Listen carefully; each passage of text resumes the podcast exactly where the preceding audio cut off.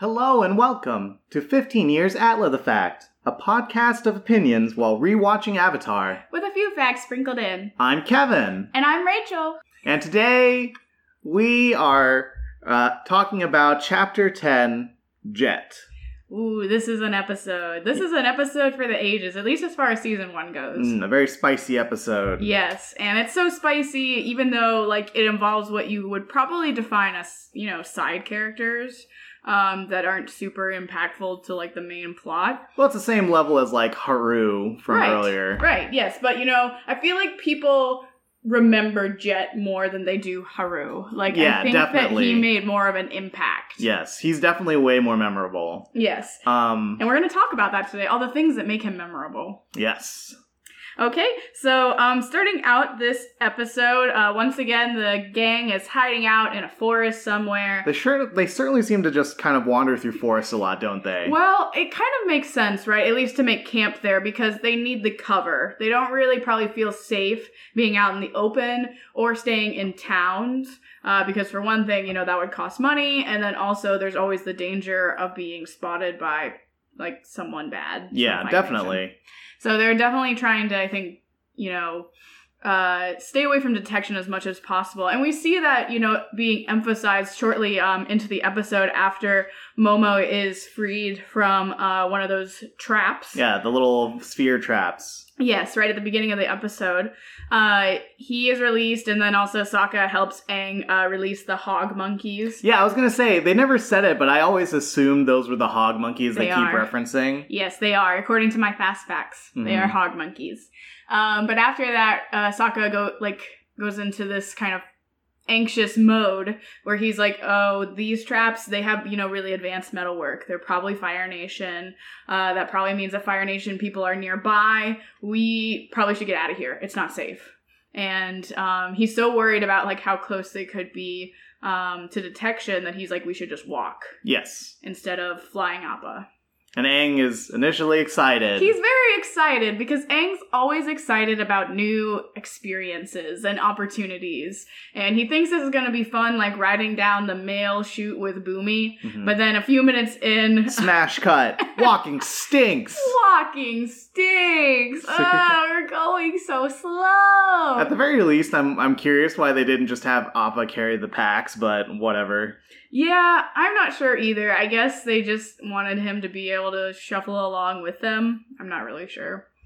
Uh, but yeah, this kind of reminds me of, you know, that same scene that I saw from uh, that show, The Good Place. hmm You might remember in like, I think it was maybe either the third or the fourth season, Yeah. where um, oh, you're talking about Janet, where Janet, Yeah. the the you know um, AI, teleporting assistant. yeah, the teleporting AI assistant. You know, she goes to a place where like she's not like you know within her Wi-Fi zone, if you want to use that kind of metaphor. Hmm. And so she's like, "Oh, I can't teleport, so I just have to walk." And she's like, "This should be fun." And then she just takes One a couple step, of steps, yeah. and she was like, "Oh my god, I'm so tired." so I think this is a joke that a lot of writers like to make. That it's like walking seems fun at first, yeah. but it very quickly becomes terrible.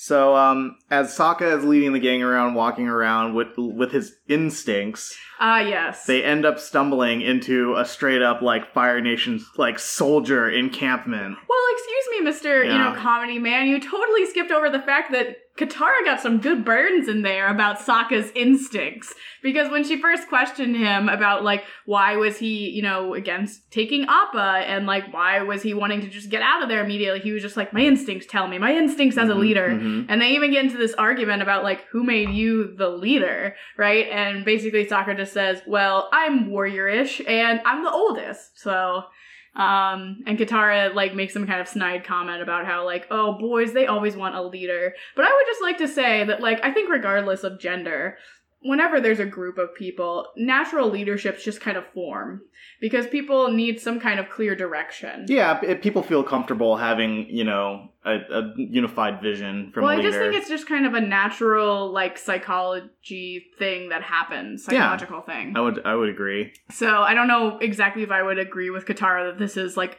solely a male like inclination. I think it's just a human inclination. I don't remember how they got into it, but um, how did they start talking about like Sokka having kissed a girl or not? Oh yes, that's right. That was part of the argument, like Mhm. saying like he had never even like kissed a girl or something. And then Sokka's just like, "You have, I have. You just never met her." And I'm like, "She did meet her though." Yes, that's also one of my fast facts that, like, you know, actually he had kissed someone, but um, I guess maybe Suki didn't spend that much time with Katara, so it didn't really count as meeting her. Yeah, I guess that episode Katara was more focused on Aang shenanigans than anybody. Yes, yeah, so maybe that counts.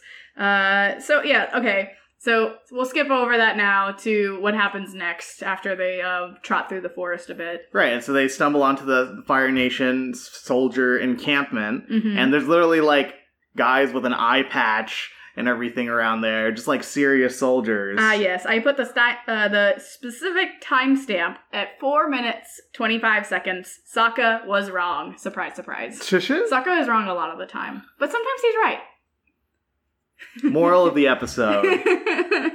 he's wrong more than he's right, but when he's right, you know, he really gets it right.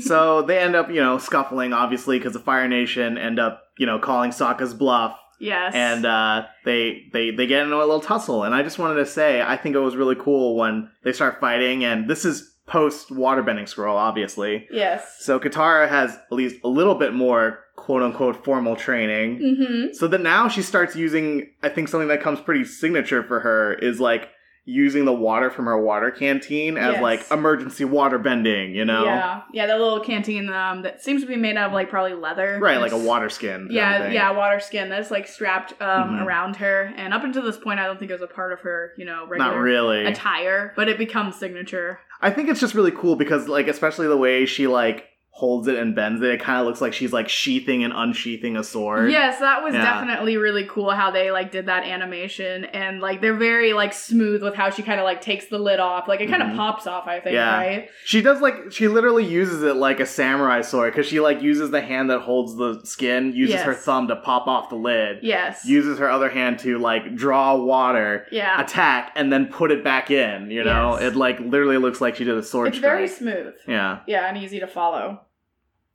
Um, so yeah, even though we get to see some cool bending from Katara, they're kind of outnumbered by all the fire bending soldiers that are there.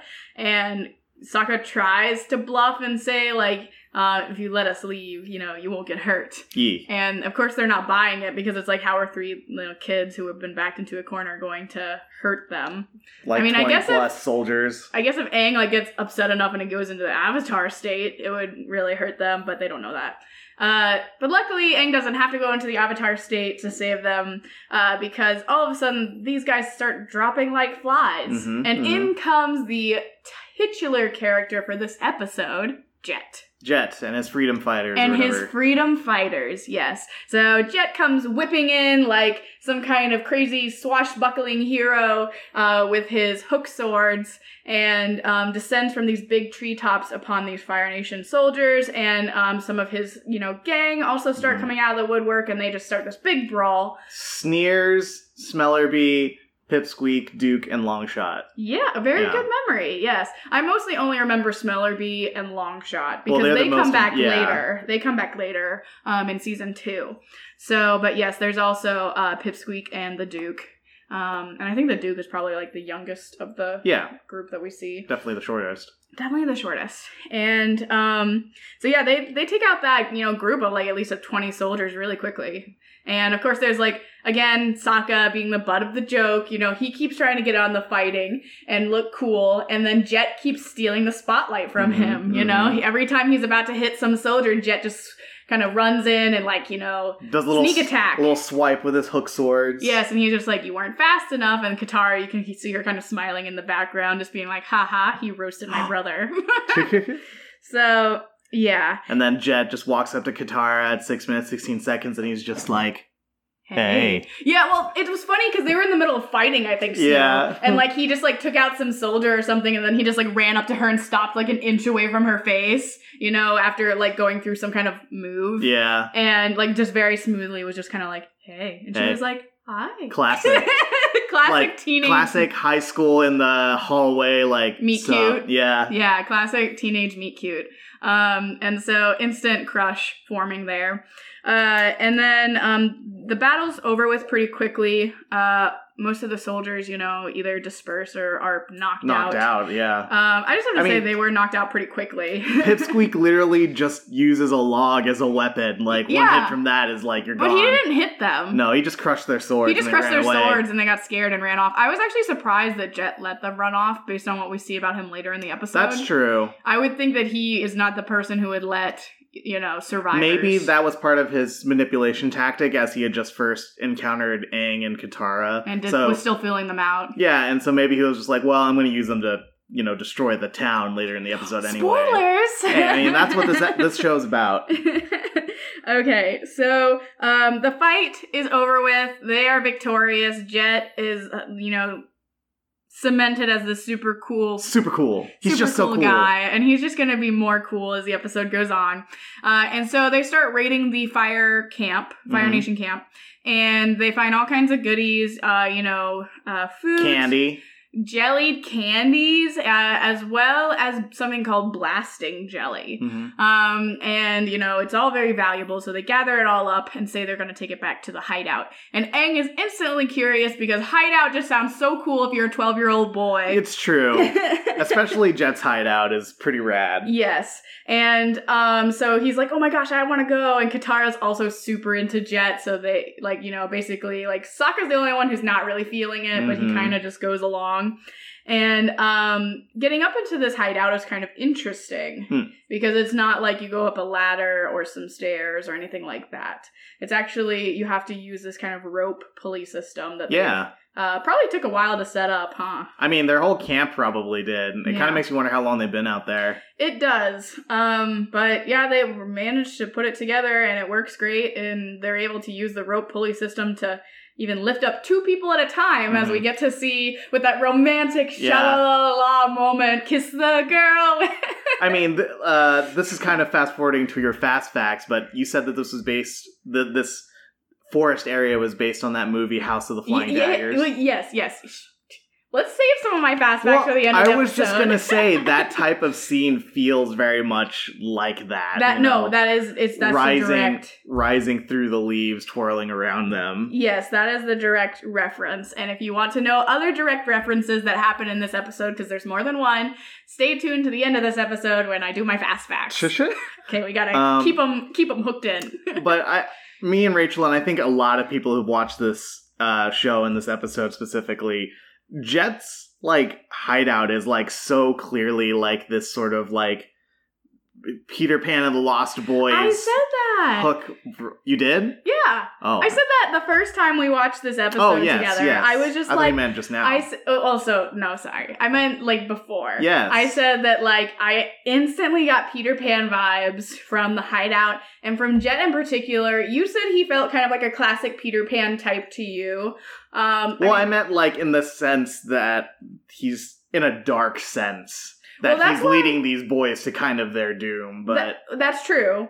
And you know, yes, he is leading a ragtag group of orphans to deadly situations. into deadly situations. Um, but I would say, you know, since you say that he kind of has, you know, this dark air about him, Mhm. um, he reminds me more uh, from the movie Hook, which Yes. is, you know, based on Peter Pan. yes. Uh, the leader of the Lost Boys after Peter Pan leaves Neverland. yes. Uh, becomes this boy named Rufio, who actually ends up being the voice of someone we know in this show. Yeah, because it's Dante Basco who voices Suko. Yeah. Zuko. Zuko. So, like, I thought it was a very interesting coincidence that I just got really, like, Rufio vibes I- from Jet. I want to say it's like a really specific reference, but Zuko doesn't even show up in this episode at all. He doesn't. Like, it was really it's like one of the very few ones that he doesn't. Yeah, there's no beeline story with Zuko in this Yeah. episode. It's just about Aang and Jet and Katara and Sokka. And so, yeah, I got really, like, you know, strong Rufio vibes just because it's like, oh, he's so cool. Yeah, he's the cool one. He's so, you know, uh, impressive and, like, you know, a strong leader. He's a strong leader. He's not like sarcastic, you know. Mhm. He's kind of like brash and bold and rude. If only we could see uh, Jet skateboarding around Yeah. like in Rufio does. yeah, I, I mean, honestly, it would fit his character, right? And um, so that's the only reason I say Rufio. I feel like Aang has kind of more of that whimsical nature to him that I would say is more classic Peter Pan. well, that's a very. Disney Peter Pan. very Disney Peter Pan. Yes. Um, But now, like, Jet leads everybody around, giving them a little tour about the hideout, and then he starts going into his tragic backstory, right? Oh yeah, I gotta set that up, right? Yeah. Gotta make that emotional connection. and basically, his backstory is the Fire Nation killed my family. yes, and then he finds out um, that the Fire Nation also killed Katara and Sokka's mom. What's happening here? What's happening here? My parents are dead from the Fire Nation. Your mom's dead. Your mom's dead. um, Your dad is strangely not mentioned. I just want to get into some a tangent here for a second. Something that Rachel is very familiar with. uh huh. But I have this theory when analyzing um, these young adult cartoons. And that theory is that characters fall into two camps. Mm-hmm. You're either a Naruto or you're a Sasuke. Hmm. And Jet is a Sasuke. Interesting. Yes. I actually have a connection. There's uh, some connection to Naruto. In Ah, this- yes, I, I also in this episode. Mhm, So mhm. look forward to me talking about that in my fast facts at the end of the episode. But for anybody who hasn't watched Naruto, my theory is basically like the characters like Katara, Sokka, and Aang are Naruto's who have had tragic things done to them, but still remain, you know, fairly upbeat and like positive and have a positive outlook and in Katara, life. right? That's what I said. Oh, sorry. I Yeah. only heard Aang. I heard Katara, Sokka. I, I, I said Katara, Sokka, and Aang. Mm, Um, and they ultimately strive to do good, mhm. uh, in spite of the things that have happened to them. But Jet is the Sasuke Yes. who similar things have happened to him, but he chooses to revel in the dark side and like take a hold a grudge deeply. Right. You know, um, talking about how revenge can really turn you into a monster Mhm, If you let it. if you let it. Mhm. which Jet definitely does. Um, but I thought I made a note here how interesting it was. Um, and this entire episode, right? It's it's about Jet. It's named after Jet, Mhm. and it's you know analyzing this type of character. Mhm. Uh, that, as you said, what do you want to call it? The Sasuke archetype, or you know, the foil, whatever. Like, you know, this character that on the surface is so charismatic and like um, you can sympathize with them, and like, um, they have some good moral philosophies. But then as you start digging into it a little bit deeper, you start seeing that there's a darkness there, Right. and there's kind of Maybe not all truistic as he may appear. yeah, it's not altruistic. It's very selfish. It's Yeah. very self-centered. Right. And um so but I made a note here that while he was addressing um all of the I almost said lost boys. Um all of the freedom fighters uh that evening about the uh fight that had taken place. Um he's talking about like ambush. He's Mhm. talking about uh cutting supply lines. Um you know, and these are all kind of terminology that we're familiar with when we're discussing people who are uh experienced in tactics of warfare. yeah, I mean they're they're basically guerrilla fire fighters. Exactly. Yeah. Yeah, so uh, Also, they used it. Uh, Pipsqueak uses it as an example of like good leadership as well. exactly. So I want to say that like even though we paint Jet as kind of like um maybe immature, self-centered, Mm-hmm. childish, there he is um intelligent. Yes, he's very um, you know, conniving, very like tactically minded. Yes. So I would say like he's really good at strategizing. Like Mhm. that is his skill. But his problem is that he's not empathetic.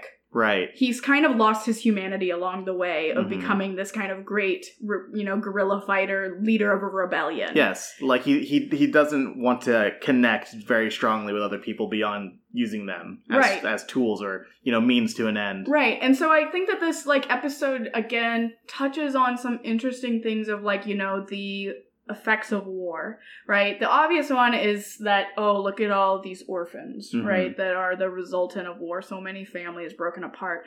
But when you dig even di- deeper into analyzing Jet, it also talks about how war robs people, even good people who have good intentions initially. It robs them of their humanity. Right. I mean, Jet could have been easily used his intelligence in other ways if like the war wasn't going on. Right. You know, and he could still have had a been family. An, yeah, like an amazing leader and Mhm. person. Um, but because he's been thrown into this, you know, destructive, chaotic, traumatic environment, um, it's caused him to see the world in very black and white. hmm And he doesn't accept that there is any gray. And uh, he sees himself as being the good, you know, uh, character who as long as you're taking down the bad guys, who cares? Right. At any cost. At any cost. And yeah, in that way, he's really similar to Commander Zhao. hmm He will do anything to win. Yeah, uh yeah, definitely. It for Zhao it's it seems more like on a prideful sense, whereas Jet is more of like a um goal orientated sense. Like he won't rest until every Fire Nation person is, you know, gone. You don't think it's about pride for him at all? I mean, the fact that he's like formed this lost boy tribe of all these young, impressionable kids and they all fawn over him. And he seems But- very interested in getting Aang and Katara to also just be like swept up in his charisma. Well, yeah, but uh, we see later on he ends up, you know, getting a, detached from his group of fighters and Well, yes, but that's later. I'm just talking about right Yeah. now. I'm talking about in this moment. I think that he has quite a bit of an ego. Sure, I suppose so. I, again, it just seems to be part of his manipulation tactics, just to you know string people along. Hmm. Well, I guess we can agree to disagree. Shisha? I think he has kind of an ego.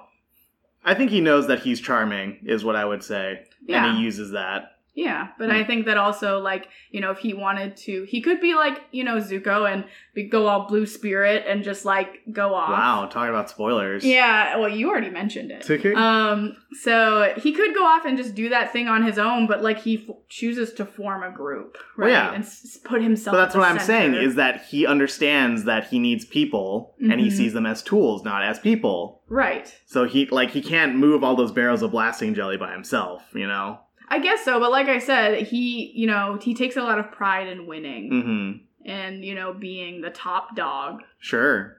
And so I think that there's some, you know, issues with ego going on in there. Maybe so. No humility.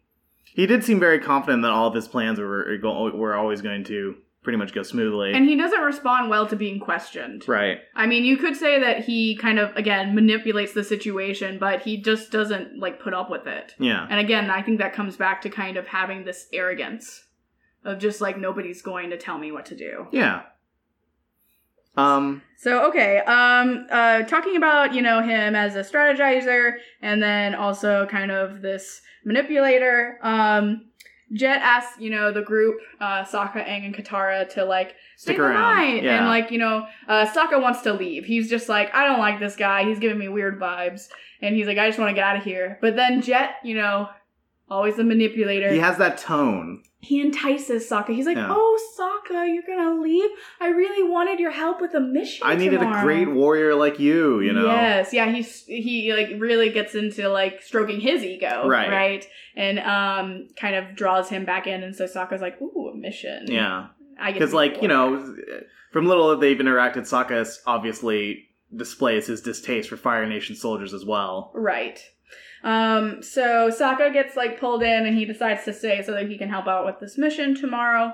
Uh, so cut to that. Mhm. Um, and we Um, get to see some interesting tactics used by Sokka in this scene. Yeah, well, I also wanted to mention briefly that, like, um, Sokka and Jet are stationed in one tree, and then Mhm. um, I think it was Pipsqueak and the Duke are in another Yes, one. Yes. Um, and they communicate using hand whistles. And I just wanted to say that this episode was the reason why I, as a kid, wanted to learn how to do that. Do the little bird yeah, calls. just be like,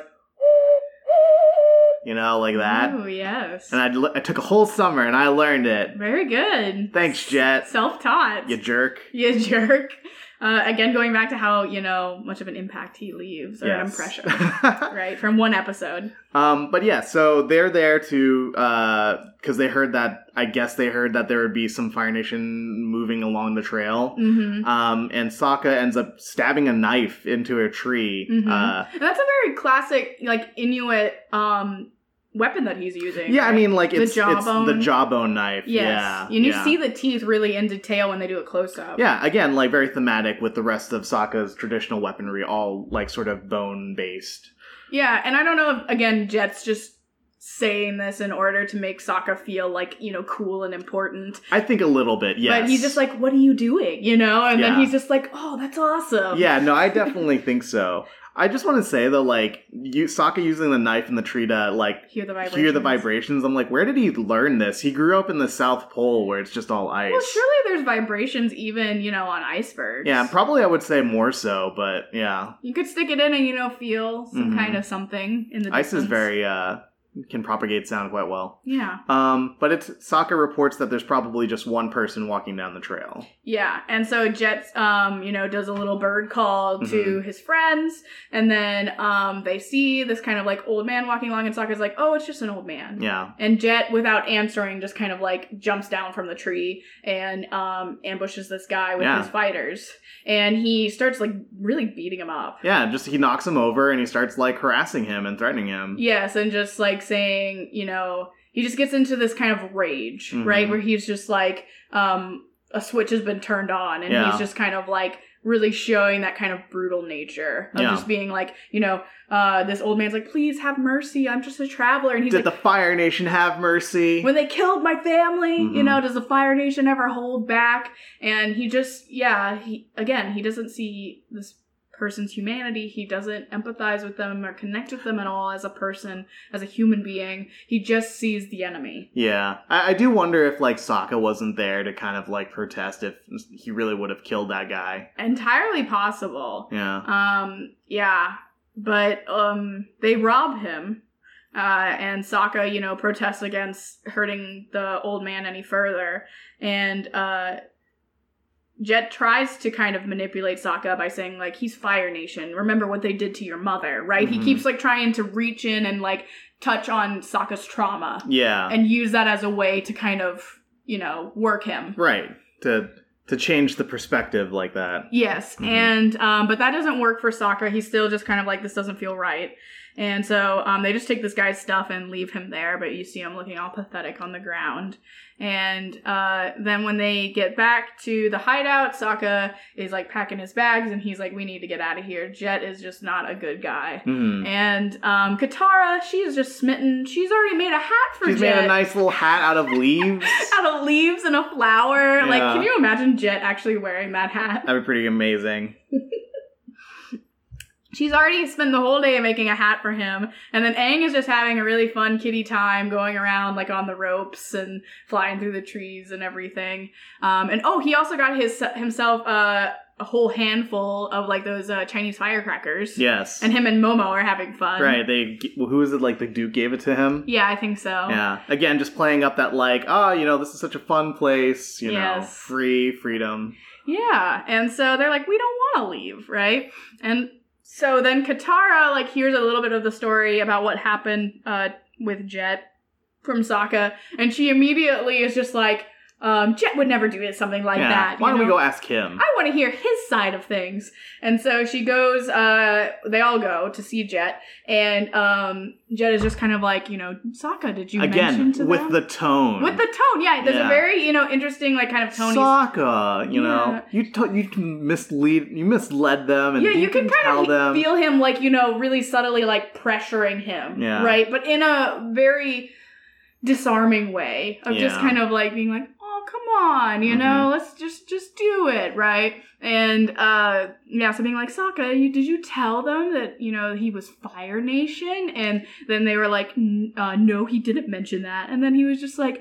He pulls out this giant knife. yeah, very like aggressive. Like I don't know how you're supposed to hold that. There were like spikes on the handle. I know, yeah. There was like it was just like all it wasn't practical looking. No. But he stabs it very dramatically into the tree in front of them, and he's just kind of like he was carrying this on him. Look, in the hilt, there's some hidden poison. He was coming to I- assassinate me. I, I thought it was very interesting that his story, because we know that we're we're almost positive that this is all fake, hmm like 98, 99% sure. Right. But I thought it was so interesting that maybe you're right that he has this ego because he claims that the assassin was for him specifically. For him. You know? of course. Yeah. Right. The Fire Nation knows who he is. Yeah. They're after him. specifically after him. Specifically, yeah. So maybe And that's just a little bit of paranoia and a little ego wrapped up in that. Right. Um, but then he also has that line that stood out to me where he looks Sokka in the eyes and he's like, You saved my life, Sokka. Even though Sokka had no part in like Taking out that guy. Yeah, hurting this old man. Um, it seems like Jet's kind of trying to be like, you know, you're a part of this already. You're an Mhm. accomplice, right? Uh, but again, reframing it in a way that makes him feel good. Yeah. But again, Sokka does not follow uh fall for it at all. He was just like, that guy didn't have a knife on him. There was no knife. I didn't see one. Um, and he just insistent that like Jet's lying and uh basically wants to leave. But um when he storms out, Jet then starts trying to work his magic on Katara and Aang, you know, being like, hey. Oh, we have a special mission for you, fabulous benders. Yeah, I could really use y'all's help. Please don't leave yet. Uh, just can't you stay for a little bit longer and help me with this? And, um, you know, Katara and Aang, who are already like totally into Jet, are just like, oh yeah, sure, we'll come and help you, kind of thing. And uh, so Sokka is forced to stay another night. hmm And um, in the middle of the night, he is awakened by sounds of rustling. Yes. And so he goes to, you know, seek it out. He sees that Jet and some of the other guys are sneaking around and like leaving. And so he follows them. And uh, they come to this clearing where they're looking out over a, A dam. A dam. Yes. And uh, there's a, a reservoir. And then we see a little river. And then way in the distance, we see a little town. And he's talking uh, with them about some of the blasting jelly that they had acquired in the recent raid and how um, it'll be useful for uh, blowing up the dam so that they can wash away all the people. And then we get a little bit of helpful exposition or questioning, whatever you want to say, from um, the Duke, Mhm. the youngest one, just being like, "What about the people in the town? When the dam breaks, won't it kill all of them too?" Because first, Jet's just framing it as like, "We're going to free this town of Fire Nation, Yes. And and get rid of the Fire Nation soldiers. and kill all of them." yeah. And you know, the Duke raises their question of like, what about all the townspeople, just the regular Earth Right. Nation people? Because it's an occupied town, not a Fire Nation town. Exactly. And he's just like, uh, he leans in and he puts his hand on him and he says to the Duke, uh, you know, that's just the sacrifice Mhm. that you have to make in war. That's the demands of war. Um, and he uses both of those words. And I think that that's, you know, really interesting that he has framed it that way in his mind. I think he really believes that, that he's just kind of like, um, other people uh, are just inevitably going to die in war. Right. So they might as well die by my hand in what I think is a just cause. right. A life for a life. Yeah. Um as long again, as long as he gets to win, Mhm. he doesn't really like care about the details. Yeah. And uh He's he like we said earlier, he's just detached himself from the value of like human life. of human life. Maybe that's a defense mechanism from losing his parents or not, but still not really justified at all. Right. It can't be. Yeah. And um, then Sokka is discovered after overhearing all of this, and uh, he is. Um, I wrote a little note here for. Uh, there's like kind of this scene cut between Yeah, like a commercial break. a if it was commercial break, on Nick. Yeah. uh, a clear commercial break between when they catch Sokka and when they bring him forward to Jet uh, to talk, and when they come back from that commercial break, and it's suddenly daytime. yeah, 15 minutes 22 seconds is the timestamp I got where it was suddenly daytime. And like in the scene before, it was like dawn, you Yeah. know, very dark, and then just suddenly the sun has risen. Maybe it, it feels a little better if there was a commercial there, but watching it on Netflix with no commercial breaks, it's kind of jarring. Yeah, so it's kind of a little continuity error there, I think. Um, I because think they like, were trying to imply that dawn had risen, but it did not read well. Yeah, no. So uh Sokka is just kind of like, you know, having it out with Jet, just being like, you know, you're a monster, like, you know, Mhm. hurting all those innocent people, it's not right. And, you know, we're like, I'm not gonna let you do this. Right. And Jet is basically like, you know, you're not gonna stop me. And um, you know, sends him off to be like, I don't know, manhandled by Right. his freedom fighters. Yeah. I don't know what he really planned to do about Sokka. That is a good question because I feel like if he really planned to get He would have just killed him right there. yeah, if he and plus it would have been really difficult to explain that to Katara. Yeah, so I guess he just wanted to keep him as a prisoner. Yeah, maybe get him out of the way for now. Yeah. And um, so he sends him off, and then Jet goes to find Katara and Aang, and he really quickly like lies when they ask about where's Sokka. He's just like, "Oh, I sent him off on another mission." Yeah, and then I thought what was really funny is that like Jet was like, "Oh, you know, Sokka came to me and he apologized," and Aang and Katara like, "He apologized? That's not like Sokka. that doesn't sound like he was like, Sokka." yeah, no, he was really cool about it. And again, Yeah. the ego thing where he's like, he came and he apologized to me. yeah, You know, like specifically. Um, and playing himself as the victim. yeah, Mm, classic Exactly. move. Sokka hurt me, Yeah. but you know, it's okay. Uh, so yeah, uh, now um, there's an angle to be worked by Jet onto Katara and Aang, and we get to discover now that it's um, helping to fill up the reservoir Mm. because he wants, you know, enough wa- water to m- really ensure that the town is completely destroyed. Yeah, but he doesn't tell them that. Obviously. No, no, but I'm just letting people know if they're Yeah. like trying to figure out the machinations of this plan. Uh, but he just says to them, um, "Oh, we just need some help, like you know, getting the water out of Yeah, these see, geysers." I, I thought it was so interesting. So I think this just illustrates how well Jet has wrapped Katara around his finger because Mhm. In previous episodes, Katara is very sharp and like very, you know, attentive to what's around her. Like Mhm. going back to the Haru episode and like the prison and everything. yes, You know, and she recognizes the injustice of it all. right, And she doesn't question at all what why Jet is asking her to just dump water out into this river. I think he says something about like why, but I can't remember now. I, I swear to you, he doesn't. He just says like, "We need help moving the water along." oh, okay, yeah. I mean, I could see that because yeah, I don't remember any kind of excuse that Yeah, he gives. I'm pretty sure he does not say anything to them. He just says, "We need this water to move." Makes sense. But yeah, whatever happened, Katara and Aang uh, agree to it right away. Um, although is a little bit concerned at first. She's like, I've never bended water that I can't see before. So bending it out of the earth, you know, Mhm. through these geysers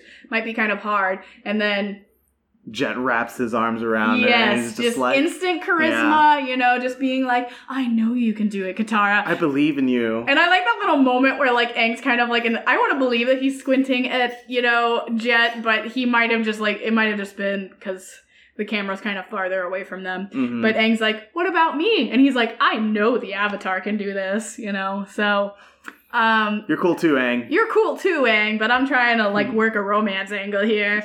Uh, so he um, gets them to start bending the water out of the geysers, and um, you know, with Katara and Aang working together, they're able to do it quite easily. And uh, when he's about to leave, uh, to like let them just continue their work, Katara's like, "Oh, we'll meet you over at the the, The dam later," yeah. you know. And uh, he's like, "Uh, actually, how about you meet me out at the hideout?"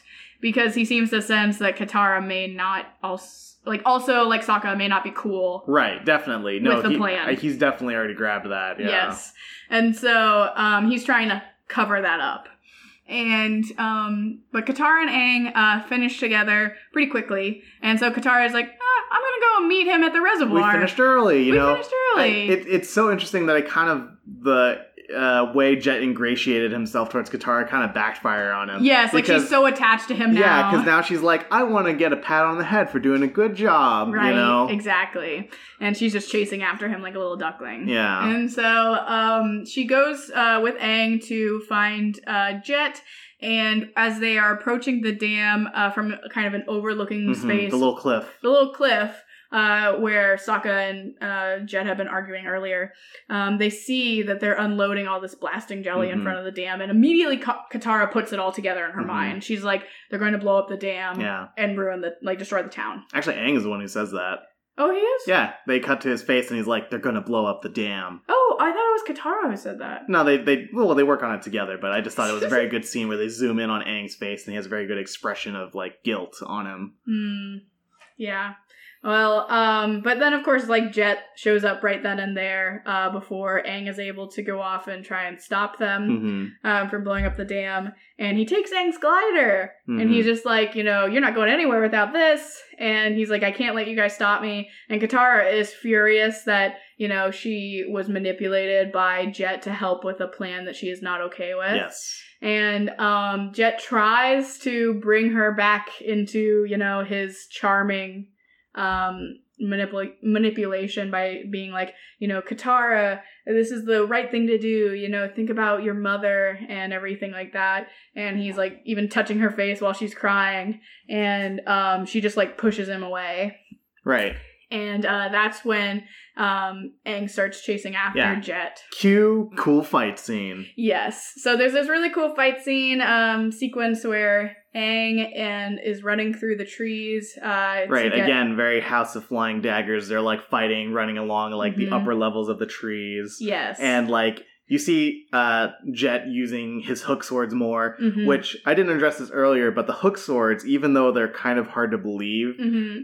are a historically accurate weapon. Mhm. I say that with some trepidation because from my understanding, like they probably weren't actually used in like serious military or like fighting applications. Mm-hmm. It was probably just something somebody decided was cool theoretically, Mm-hmm. and a few schools sort of have some um, performance sets using them, but they're kind of more just to look flashy than being actually practical. Right. So I guess that's kind of reflective of Jet a little bit. Again, you know, yeah, yeah. he likes to get the attention. But it works because I think it's really cool at 19 minutes 30 seconds that he does like a very classic hook sword move where he links the two swords together and then uses them as like a large flail. yeah, that was definitely really cool. Mhm. Um, in addition to all the ways he used it to kind of um, move around the treetops. Right, like he hooks around the tree branch and then swings from the bottom around. Like that's the major way that he's able to kind of keep up with you know Aang, who's an airbender and can easily kind of you know nimbly Right. I- jump around. and then it was like while Aang flies away and then Jet just like climbs up the tree Yes. stabbing the swords in there. Yeah, he's really quick. He's Yeah. fast on his feet and with his swords.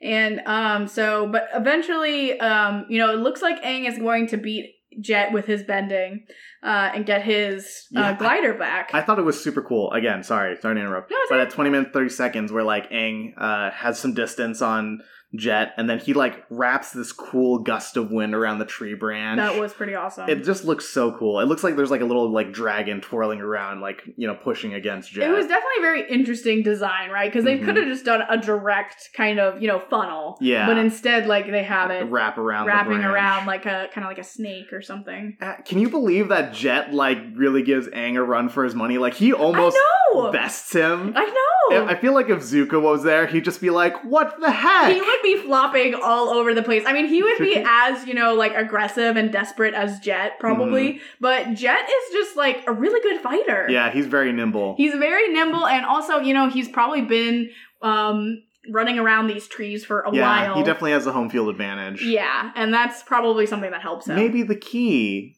as we will learn, is having two swords. That's the key. dual wielding. Dual wielding always works against Aang. it's the superior fighting for uh, going against Aang. Uh, so yeah, um, it looks like Aang's gonna win the fight, but then at the last second, uh, Jet pulls out kind of like you know a good move and basically knocks Aang out of the trees, and he falls really far and uh, falls on the ground, and um, is kind of like temporarily knocked out. And Jet thinks that he's won, but then as he's standing over Aang, Katara immediately hits him with a huge water slap, Yeah. and then another one, and then another she's, one. she's intense this time. Yeah, she is just wailing on him. Yeah. And then she, um, you know, does this really cool move. I love how they close up on her face, and she just really slowly pushes her hands out, Mhm. and we see her like, you know, breathe out slowly, and there's like this. As Jet is already soaked from the water blast and there's Yes. water on the floor. yeah, and we get to see kind of like you know those shots in movies when they show um like a bit of like uh gasoline that's been like you know a little Lit. trail of it. Yeah, the and then same the, idea. And then the Yeah. fire, you know, slowly like creeps along the trail of the gasoline. It's just like that with the ice. Yes. that Katara bends Yeah. uh, to seal Jet against this tree. Very classy. And then once she has him, you know, pinned, she, you know, just starts going at him like verbally, just being like, "How could you? You know, you betrayed us, and um, just, you know, you're a terrible person." Yeah. basically. And then Jet's just like, what about your mom though? Yeah, and she, again, he's still trying. He's Yeah. still trying, even when you know his back is against the wall. Literally, he's still trying to manipulate Katara, um, but she's not having it anymore either. Uh, but then, you know, all of a sudden we hear in the distance a little bird call, hmm and then something ridiculous kind of happens. You want to try Yeah, so-? You know, having that level of control on a whistle, yeah, you really need something besides your lips. But apparently, uh, Jet is just talented enough that he can just do it without his hands at this point. he's able. Even though both of his hands are pinned, he's able to do this perfect little, you know, Yeah. like bird call. Um, That's loud enough to travel. Yeah, and like across the ravine, and um, so I don't know. That was a little bit unrealistic, but whatever. I guess Jet's just super cool. hmm He's just so cool. He's just so cool, and so that's the signal. Um, his bird called for Longshot, who's the archer, hmm to um, you know, let loose his Yes. fire arrow. And Aang tries to go and fly over there to stop him, but Right. during the tussle, like the the glider's wings were bru- broken. Yes, and so Katara has this moment where she says, like, you know, Sokka's still out there, you know, No. he's our only hope now, kind of thing. Come on, Sokka, I'm sorry I ever doubted you. Like all these, Mhm. like, you know, just intense moments.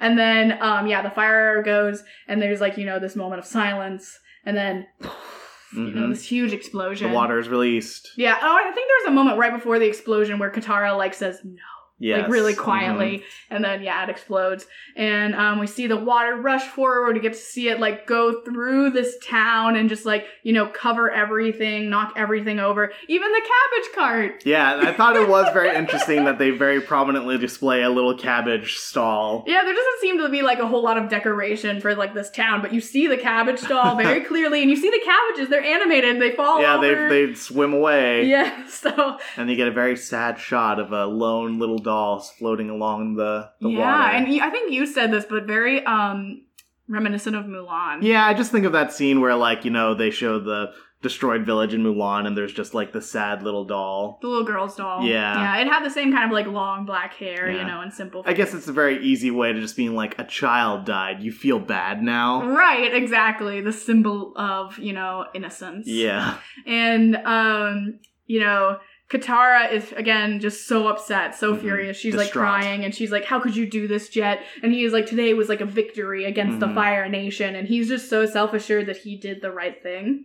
Uh, but then all of a sudden we hear this triumphant music, you know, Sokka is here and he's Mhm. on top of Appa. And he was just kind of like, you know, I foiled your plan, Jet. And he's like, What? No, you didn't. I blew up the dam. And he was just like, Yeah, well, I got away from your people. Oh, we totally missed out on the the part where Oh yeah, Sokka. Sokka, got away. Yeah, Sokka actually uses the metal traps from earlier in the episode to. I'm uh, sorry. yeah, we totally forgot about that callback to Mhm. the beginning of the That's true episode. because I meant to mention that because like um, he he runs away from uh, Smellerbee and Pipsqueak using the metal traps from earlier in the episode, and I just wanted to say that going back to something I've talked about in the beginning of this podcast is that in the traps there's the lychee nuts. Yes. And I, always thought that was really cool as a kid because, like, never in my life had I ever seen anybody in anything ever reference lychee nuts. I had never heard of them Yeah. before the show. in fact, sure. it took me a while because, like, lychee is kind of like the English American way of saying it. But Yeah. once I figured out what they meant, I was like, oh, I know those. yeah, authentic, real, like Yeah. an actual thing that exists. You know, it's not some fantastical, you know, bear duck, whatever. Yeah, it's a very prominent, real thing that exists. Um, you know, and is you know a predominant like ingredient in Asian. Yeah, like, it's, it's a nice fruit. It's a good really fruit. good fruit. It's And tasty. Where does it grow? Do you know? In China. Just in China? Yeah, I, I forgot what specific province, but it's been like cultivated in China for I guess like that- centuries. makes sense and that kind of helps culturally ground In the where Earth they are Kingdom. because people have said before and i think the creators Yeah. as well that the earth kingdom has a lot of chinese yeah, elements it's more predominantly Chinese than the other nations. yes um, so that's definitely an interesting little detail but yes sorry we skipped over that so Mhm. earlier we got to see Sokka was being you know trotted around the forest by um, smellerbee and Pipsqueak. pipsqueak Mhm. and um, was it smellerbee and pipsqueak Yes. yeah, okay. Um, and all of a sudden he kind of like sees the lychee nuts laying on the ground that Momo had, you know. yeah, and the little suspicious pile of leaves. yes. And so he like has this moment of brilliance where he kind of like runs off and leads them into these traps. Yeah. And so they get trapped just like Momo did. Yes. And so that allows him to be able to get away. To the village while Katara and Aang are bending the water. Yes. And he warns the village about uh, Jet's plan. Right, but we don't get to see that part. So we No. see Sokka get away, and then some more stuff happens with, you know, Katara and Aang and Jet. And then, uh, yes, then we get to see right here at the end that Sokka um, was able to stop Jet's plan, not by, you know, stopping the j- dam explosion, but by going to the village, um, telling them Jet's plan, what was going to happen, and asking them to evacuate. Mhm. And he Mhm. says that, you know, at first they didn't believe me and they thought I was some kind of spy or something and the Fire Nation soldiers were going to lock me up. But then one of the Fire Nation, you know, villagers, the old man. the Yes. old man from earlier remembered me, remembered that I stopped you from Mhm. hurting him and told me to, uh, told them to trust me. And so that is what, you know, ended up saving all of the villagers. Can I just say it seems really notable that like this old man from the Fire Nation helps support Sokka to do the Mm. good to do something good. Yes. But then several episodes before, again in the Haru episode. I guess there's a lot of parallels here now that I'm thinking about it. yeah, there is. I Um, had the same thought, honestly. Yeah, and then the Earth Kingdom the Earth Kingdom old man just freaking just you know sells them out immediately. Yeah, so it was very interesting. They both, I think, had really similar designs to these old men. They're kind of like hunched over Yeah, and bald. just and- old man. Yeah, and so like it was definitely one of those moments that maybe us as the audience, having already seen the Haru episode, were predisposed to not trust the old man. Maybe so. Because he looks so similar to the villainous old man that we had seen in the Haru episode. Mhm, But then, yeah, we get to have this moment of just like, you know, not all is what it seems. mhm, And that sometimes people are just innocent mhm. and you have to trust them. And uh, so yeah, uh, this moment of getting to see that like, oh, these uh, people are people, and Yes. they're not as black and white as Jet would like to think. I mean, Uh, the the value of life is just you know immeasurable, exactly. and you can't just steal these people's lives just because the Fire Nation just happened to be there with them. Yes. Um, so, you know, Jet uh, is angry uh, that Sokka has kind of like foiled his plan, so he tries to get some snipes at him, just being like, You're a traitor. Yeah. And Sokka has some really good lines here at the end of the episode that they like. I just remember so many of them. Uh, but the one that I wrote down that I want to mention is uh, he shoots back to Jet. He says, You became the traitor when you started hurting innocent people. mm-hmm. Mm-hmm. That's true. So he gets that nice little burn against him, and then uh, Katara and Aang get on Appa, and uh, they Sokka gets to have that moment of just like, yep, yep. Yeah, that was pretty good. that was really good. Just kind of like you know side eyes Jet, and then We're out of here. We're out of here. Yep, yep. Just leaves him frozen on the tree. yeah, they just leave him there. I mean, I guess his freedom fighters will come and get him, but. Uh, and then they're flying off into the sunset, and Katara was like, "How did you know how that you know you should go and tell the people to evacuate? Like, why didn't you go to the dam?" And she was like, "Was it just?" Or actually, I think that was Aang who asked that. And then Katara was like, "Let me guess, your instincts." And he was just like, "Hey, you know, sometimes my instincts they're right." And then Aang is like, You do know you're going the wrong way. and then he's like, sometimes they're wrong. and, and he turns around. Um, so yeah, that was just a really nice little ending there. Um, Yeah. Kind of got to see some growth there from Sokka, just being like, yeah, sometimes I'm right and sometimes I'm wrong. Yeah, again, this is another good episode that examines different perspectives of how war affects people. Yes, absolutely. And uh, just kind of talking about how. Um, I mean, I would like to ask you: Do you think that Jet is like a sympathetic character by the end, still by the end of this episode? Uh, no, no. I mean, maybe a little if you really want to look at it that way. Mhm. But just me personally and my values, I just could not see it being a viable or justified plan to destroy this entire, you know, town of Earth Kingdom civilians, even if Mhm. it was to take out a, you know, a chunk of the Fire Nation's standing army. Yeah.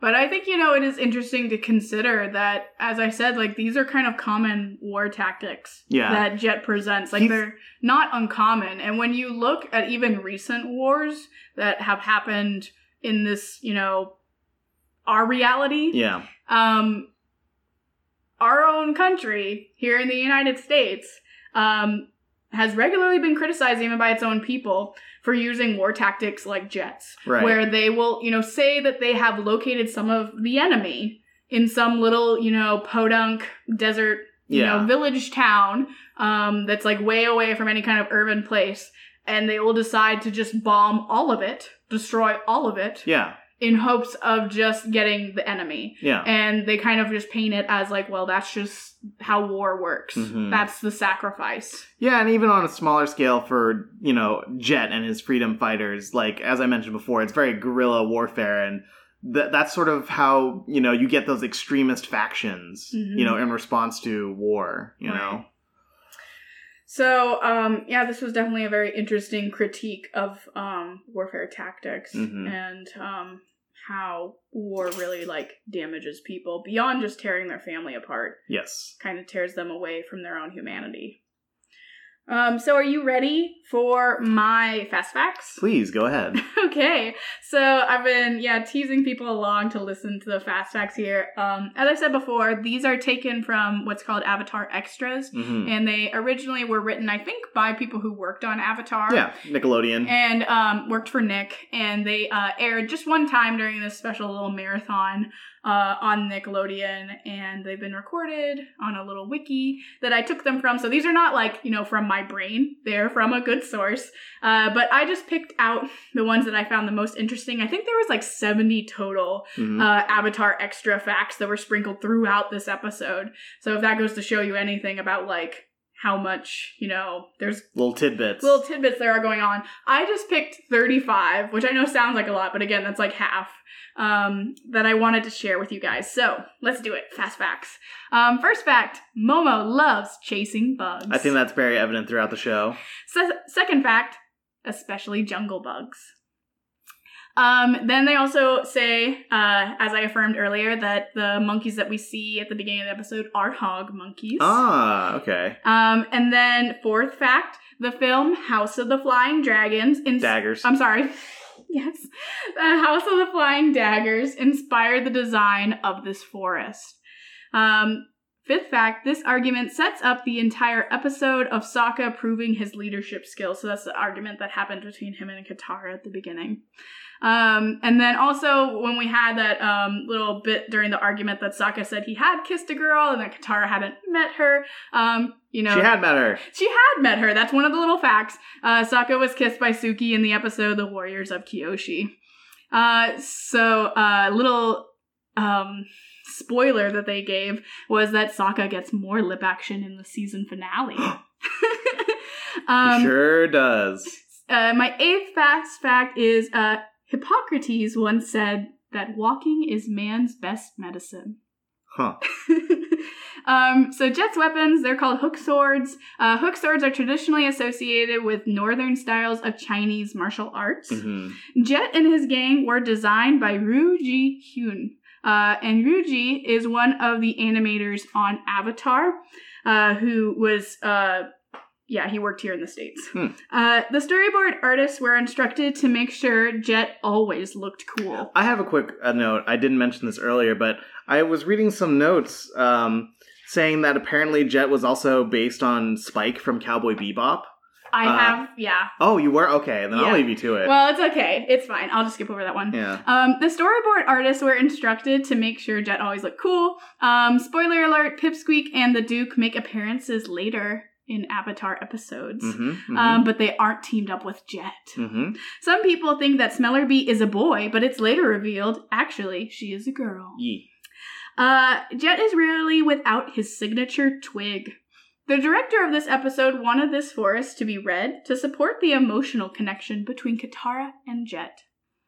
Smellerbee is voiced by Nika Futterman, and the backgrounds were drawn by Brian Konietzko and Dom Dankowitz. I'm sorry if I'm mispronouncing people's names, I'm doing my best. Uh, the name of the nearby Earth Kingdom town is called Gaipan. Oh, interesting. Uh, these color backgrounds were created by Will Weston. The Duke is rarely seen without his helmet. Even though he does see him without his helmet in that episode. Yes. The world's largest treehouse is located in Alnwick, Scotland. It cost $7 million to build. By communicating with bird calls, the freedom fighters are able to avoid detection. Uh, and then the little toy that Aang has uh, earlier in the episode are called Fire Nation Snaps. Ah, and they are made of sulfur and flint rocks. Mhm, mhm. Also, you might have noticed little detail. Aang stole Jet's present, which was Katara's little Hat, handmade yeah. hat. He really likes hats. Yes. Uh, so he just kind of like quietly took that and put it on. Uh, another fact Jet picks a new twig every day. Half of the world's geysers are located in Yellowstone National Park. The bending move that Katara uses on Jet is called a water slap. The anime series Naruto and Samurai Champloo inspired Yes. the fight scenes in this episode. Even if you hadn't told me that, I felt it. Like Mhm. the way like uh Spike uh Jet moves around during the fight scene felt very much like a character from Samurai Champloo. yes. Um, Again, anime, anime references. yeah, they, there's tons in this episode for sure. Um, but I thought you would feel very validated in Mhm. knowing that that was uh, a confirmed fact. He's the Sasuke. so, Jet is an excellent fighter, but he is no bender. That was one of their facts. And then these drawings uh, that we see at the end of the episode, where um, we kind of see the sequence of Sokka talking to the villagers. Um, and then like the old man shows up. You remember those kind of like sepia Yeah, yeah. hmm uh, still images. These were done, um, and I'm going to do my best to pronounce this name, by uh, Sung Hyun Oh, who is a storyboard supervisor on Avatar. Hmm. And those are my fast facts. Very good. Do you have any other facts or opinions? No, I think I'm good. I I uh, I think we had a lot to talk about about Jet. All right, well, I guess it's time for our sign off. Yes. Please join us next time as we rewatch Chapter 11, The Great Divide. Next episode, yip yip.